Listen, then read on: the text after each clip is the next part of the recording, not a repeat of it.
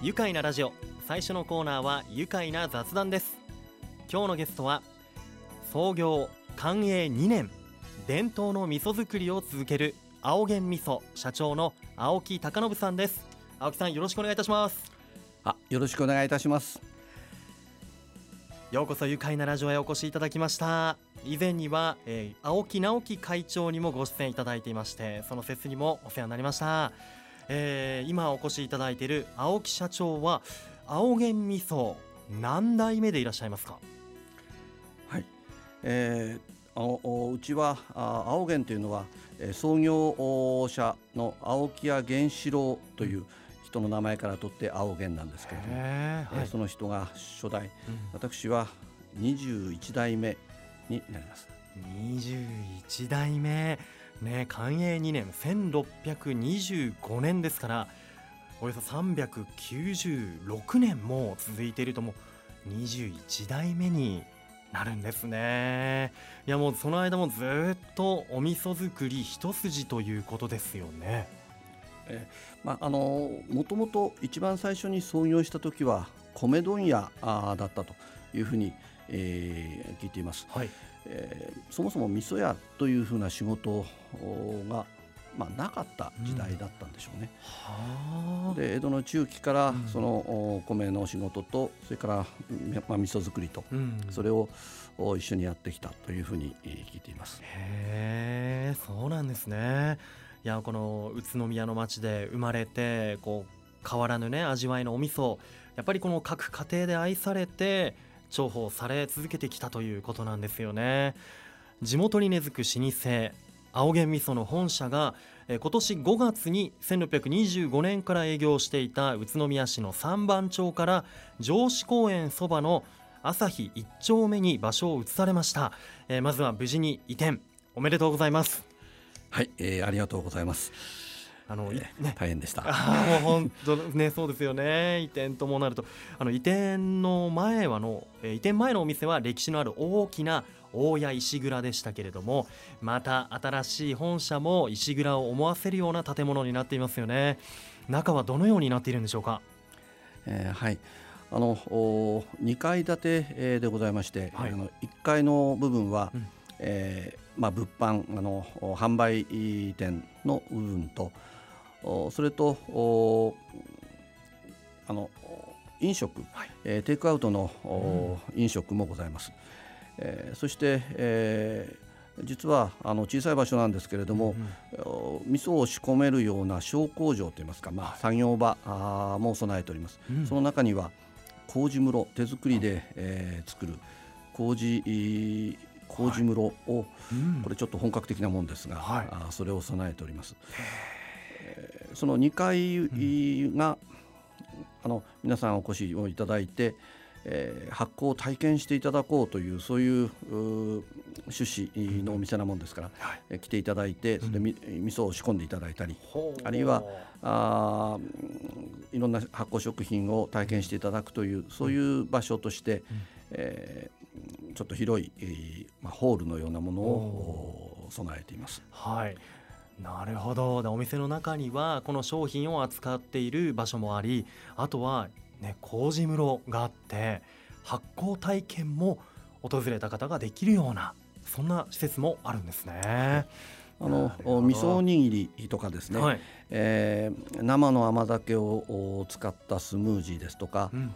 えーこう生のお味噌のは量り売りとか、その生であるつまりその、うんまあ、殺菌したり、うん成菌したりしていない、えー本来のおものを発酵食品をお届けしようというふうに、えー思ってそんなふうな品揃えにしています。なるほど。えー味噌おにぎりとか、うんあー味噌汁も週替わりでいろんなお味噌をで、えー作っています。味噌のソフトクリームというのもえー、そういうのもあるんですか？あるんです。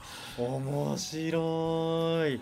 ねえねえあのいやーやっぱりお味噌屋さんのねこうお味噌汁とか味噌おにぎりって今言ってましたよね。うわー美味しいんだろうなと思います。テイクアウトもできたりとか、えーはい。中でも青源セットというのが人気でえそちらが味噌おにぎりとお味噌汁と、えーあとはつけお漬物漬物？と、はい。あと甘酒？ああの生の甘酒。生の甘酒もそこについている青源セットが今人気ということでね。先ほどあの今日あのテイクアウトであの甘酒をねスタジオに持ってきていただいてちょっといただいたんですが甘かった優しい味わいでねあれ砂糖入ってないんですもんね。はい、えー、ももちろんあの、えー、お砂糖を使っておりませんが、はい、でも麹菌の発酵の力で、うん、まあ、あれだけ甘くなるんですよね。ねいやおばあちゃんの味というか懐かしい味がしました。おばあちゃんが昔あの甘酒はよく飲む点滴だよっていうふうに言って 栄養いっぱいあるんだよって言ってね飲ませてくれたの思い出しました。いやそんな中で今日は、えー、もう定番の商品をお味噌をね持ってきていただいています、えー、こちら名前が白味噌なんですが極上白味噌。そして赤味噌の、えー、こちらは帰国と言いますね。はい、はい、貴婦人の木に穀物の穀と書いてじゃあ白味噌の方からいただいてみます。はい。ですか。うん。うん。わあこちらもこう甘みがすっごいきますね。フルーティーな味がしますよ。そうそうですね。うん、もうこれはあの、えー、麹をたくさん使っていて、それで、えー、大豆もおもちろん栃木県産の大豆ですが、うんうん、大豆のあの皮をおまあ、脱皮大豆といいますか、うんうん、皮を剥いたそのおお味噌です。あのとてもこう滑らかな、うん、まあ、甘口のタイプのお味噌ですね、ね、こちらが帰国こちらは赤味噌ですね。いただいてみます。ん？あ。まあ全然お互いが違いますね。コクがあります、はい、すごい香ばしい香りもするような、うん、あこちらまた甘さはちょっと控えめで、はいはい、いやでも丸い味わいがしますはい、あのこの帰国は麹の割合の高いあの、えー、お味噌なんですけれども、うん、熟成期間も長くて、えー、という、まあ、ちょっとお、まあ、ユニークな仕込みのお味噌です。うん、でもこれはもう、えー、昔からうちのまあ、大切な看板の、うん、商品になりまして。なるほど、えー、当社の独特の味噌だというふうに言ってもいいと思うんです。もう青源さんでしかこの味は出せないと言ってもね 過言ではない。ね、そんなお味噌です。いや他にもいろんな種類があるってことでねもう自分の好みをその中からも見つけたいなと思うんですがお味噌作りってこう今からの時期がベストシーズンだそうですね。そうですね、うん、あのようやくまあ、涼しくなってきました、ねえーまあ、基本的に味噌の仕込みはあこういった鈴風が立って、うん、そして気温の低い時期が、まあ、あの適切だというふうに今昔から言われてます。なるほど。で今その中でもあのお味噌作りの教室がもう大変人気と伺っていましてもう20年ほど前から開いているということなんですが今日もこちらにお見えになる前に、えー、手作り味噌教室開催されていたということで今日はどんなことやったんですか、はい。えー、今日はあ味噌教室は、えー、上級コースという、はい、うまあ、教室でありました、はい、あの初級コースももちろんあるんですが、大勢、えー、お越しいただけるんですが、もうここを3回以上の経験者の方に参加資格のある上級コースでありまして今日お越しいただいた方もみんなベテランで。えそれぞれ。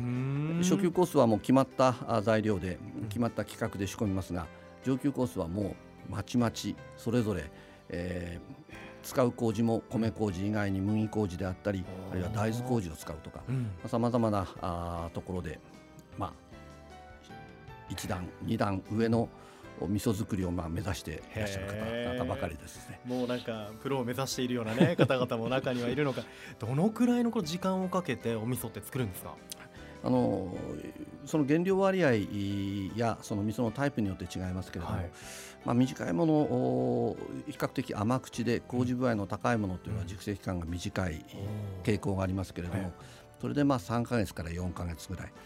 長いものでまあえー、8か月から10か月ぐらい、まあ、そこはもうあのある意味お好みで、えーえー、早い時期から食べ始まって味噌がこう変化していくのを楽しむっていうのも、まあ、手作りの楽しさでもあります、ねうん、なるほどね。自分の好みにこう育てていくような感じもあるんでしょうね。生きていますもんね、はい、その通りです、うん、いやなるほど。そんなね味噌作りのプロを今日お招きしておりますので社長のなんかおすすめの食べ方とかこのお味噌を使ったね料理の仕方とか後半伺っていこうと思います。それでは一旦ここでブレイクしましょう。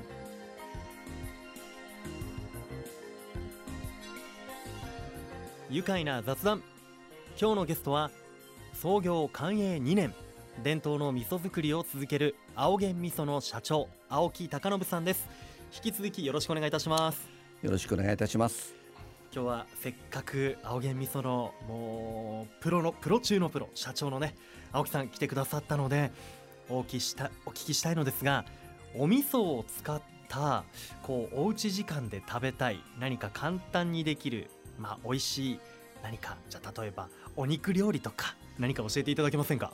あそうですね、実は今日あの味噌教室があございましたんですがそこに参加していただいた、はい。あのお客様からちょっとお聞きしたんですが、えあのお味噌をあの作ったお味噌を、うん。あのジップロック袋に入れて冷蔵庫に入れて保管されてそれでお使いいただいてるんだけどちょっと最後にその袋にこうちょっとお味噌が残ると。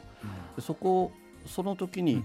あのそこにみりんを入れてみりん。そして、えーそしてそこに豚のロースを入れて、はい。そしてこうちょっとしシャカ。シャカシャカ。シャカっとこうして、えあのそういうふうにすると、とっても美味しいあのおみお味噌の,、あの味が。お肉のうん。あの味噌ロースがうん。できるんだよと。いうようなお話をお聞きして、へこれそれいいアイデアだな というふうに感心しました。社長も今まで知らなかったその 美味しい味噌のねた食べ方というかレシピなんですね。へえ。確かにお味噌をあのねこうジップロックとかに入れて冷蔵庫で保管とかしてて最後使い切る時にちょっとどうしても取りきれない残っちゃうのありますよね。はいはい。そこにはい。みりんを入れてはい。豚ロースをはい。入れて。わわなかなかあのそれでそのまま冷凍にして、えー固めておけば、はい。あのまああいい時に出して、うん。でフライパンで焼くだけという。うわうわ美味しそうだよ。やってみますよ。超簡単じゃないですか。ね。あそうなんですよね。ええ。これがまたあの手作り味噌だっていうところにまた一つのこだわりも終わりになるんだと思いますけどね。ね、さすが上級クラスに通っている方ですね。そちらのね、えー手作り味噌の仕込み教室ですもんね。いやぜひじゃあ豚ロースの青源味噌焼きとでも ネーミング勝手にしちゃいましょうかね。食べてみたいな。いや他にもねこれからはお味噌を使ってまあこうお鍋をやったりとかねされる方も多いと思いますけど味噌とやっぱこうなんでしょうね麺類だとうどんとかも合いますよね。そうなんです。うん。えー実はですねはい。あのおこの度なんですけど今月の20日、あーから新発売えーするえー創業500年の、えー栃木の味噌煮込みうどんという、お。あのおそういうふうなものをあのお麺うんのあの、はい。おメーカーさんで、うん。オニックスさんっていうあの、はい。はいおえーそちらの会社さんが、うん。あーと私どもで、えーコラボをしましてで、えーオニックスさんの,、うんうん。あの栃木のお小麦を使って、ええ。えー作った、うんうん。まあ、おうどん麺と。はい。そして、えー私どもおまあ、に味噌煮込みうどんというと、うん。名古屋の方が有名ですけれども、うん。あのあちらとは違う栃木のお、えー味噌煮込みうどんという、えーお作りましてこれあのお先日、えーあのおしあの試食もしましたけれども、ええ。これも、まあ、決して名古屋に負けてないなとおいうふうに思いました。味噌煮込みうどん有名ですもんね。はいはい。ええ。社長が。ぜぜひうん。これあの、まあお鍋で、えーおうどんを煮てそこにタレを入れて、はい。でお野菜なんか入れてコトコトという煮るだけ。はあ。つまりその一つのお鍋でう最後まで、えー出来上がりますしですね。失敗がないし。でんいやいろんなあのおお野菜もたくさん食べられるし、うん。いやーもう社長地元の味ですから。ねえ地元の地元の2社がコラボということでオリックス製麺と、えー青源味噌の、えー、500年の栃木の味噌煮込みうどん。はい。500年ってだってそっか。青源さんはもうおよそ400年でしょ、でオニックスさんも100年。はい。それで500年だといやーこれはこれは。そういうものって足すものかなっていうことはありますけどね。確かに見事にブレンド足されてますね。まあまあまあお互いのコラボということでね。い。やお互いの歴史がじゃあそこの一杯のこの味噌煮込みうどんに入ってるということなんですね、はい、楽しみです。じゃあ県内のスーパーだったりあとはお土産屋さんなどで、はい、えー、9月20日もう3日後ですね。はい。まもなく発売です。楽しみしたいと思いますぜひ召し上がってみてください、ね、それ用にまたね多分ブレンドされたお味噌でしょうからね。気合が入ってると思います。さあそんなねもう宇都宮で長い歴史をねこう紡いできた青源味噌さんなんですがその21代目の、えー、青木貴信社長この地元宇都宮いろんな思い出もあると思いますがそれも含めて宇都宮の好きなところどんなところでしょうか？はい、えー、あの宇都宮っていうのはあのまあ決してこう派手というふうなものではなくてまああの地味な印象があるしやっぱり私もずっと宇都宮で生まれて育って、えー、そんな感じはあるんですがでも実はすごく質がいいというそういう特質を持った町だなというふうに思うんです。えー、もちろん食べ物にしても今もう名物になっている餃子みたいなものも、えー、もうこれがやっぱり宇都宮で質がいいのでこれほどえー、まあ、大勢の方から支持されて、うん、今も全国で有名になりましたし、うん、で、えーまあ、住んでみても、まあ、気候もですね、はい、それから、まあ、人柄というんでしょうかそういったところも決して派手さはないけど、まあ、本当にいい,、なというふうに思える、そういう街だというふうに思います。あいやもう強く共感します。そっかじゃあそんなこう大好きなね、こう好きな町でお味噌を作り続けていてなんかそのお味噌もやっぱり質の高いものをね、はい、そうなると、はい、青木社長も作らなきゃっていうね、はい、まあこうやって作られてきたっていう歴史がある中でもうほんと昔からやはり大切にされているのは、えー、種味噌じゃないですかやはり。はい、はい。えー、そうなんです。あの当社はあの今回下野に工場を移しました。はい。あこれあの味噌屋が、まあ、醸造屋が工場を移すというのはあのとてもまあ、ある意味こうリスクのあることだというふうに、うん、周りの方からあ、まあ、よく言われましたし、まあ、私もあのとてもそのことについては、えー、考えていたんですけれども、うん、でも実はあのある時ふと気づいたんですが、はい、あの当社はあの、えーまあ、創業から分かっているだけでも3回江戸時代に1回それから戊辰の駅で1回、はい、それから昭和になってからあ大東亜戦争の空襲で、うん、えー、さらに全てあの工場は全焼して、えー、しまってるんですね。でもおそれをつないでこられたのは、うん、あの戦災でもあの全部燃えてしまってもその真っ黒なこう小さいな小山みたいなものがたくさん残されていたというふうに聞いてますけど、それは実は味噌だったんですね。周りの桶は燃えてしまったけれども、でも味噌は燃えなかったんですね。まあまあ、この燃えなかった味噌を、あの種味噌にして、そういった新たなものを仕込んでいくというふうなこと、えー、ですので当社は大豆と、お米と塩で味噌を仕込みますがそのもう一つ種味噌というものを入れてそれで仕込んでいるんです。うん、これ、えーまあ、味噌教室でも種味噌というのを使うんですけど、うん。はい、でも今回三番町から、えー、下野に工場を移す時も、その三番町を、えー、4月3日で、えー、三番町の工場は閉めたんですが、はい、その3日前まで、えー、種味噌をもう本当に、えー、誰もいない工場の中で3人のこの、えー、職人が、えー、最後まで、えー、種味噌を仕込んでそれをたくさん下野に今持ってきて積んであります、はい、これを使って、うん、えー、継続していきたいというふうに思っています、はい、いやもう本当にもう大事な大事なね種味噌をずっと受け継いできて今回もまあこう大事に大事にお引越しされてね下野でじゃあ今種味噌たちは元気に生きてますね、はい、活躍してますね。はい、はいいやもう今日もねお味噌実際にいただきましたけど本当にもう香り高くいい美味しい味噌でした。これからも美味しい味噌をぜひ各家庭みんなとこに届けてもらいたいと思います、はい、ということで今ねこう変わり、えー、変わらずずっと守るべきものもある中で一方でえー、青毛味噌さんいろんな新商品も作ったりしています、えー、乳酸飲料なども最近完成したということでぜひこちらもペディオというものがありますのでぜひ青源さんのホームページ皆さんチェックしてみてください。体にいいものばかりだと思います。さあそれでは最後にこのワードで一緒に締めたいと思います。じゃあ青木社長一緒にお願いします。はい。いきます。せーの。お味噌で愉快な宇都宮。愉快な雑談。今日のゲストは創業寛永2年青源味噌社長の青木貴信さんでした。どうもありがとうございました。ありがとうございます。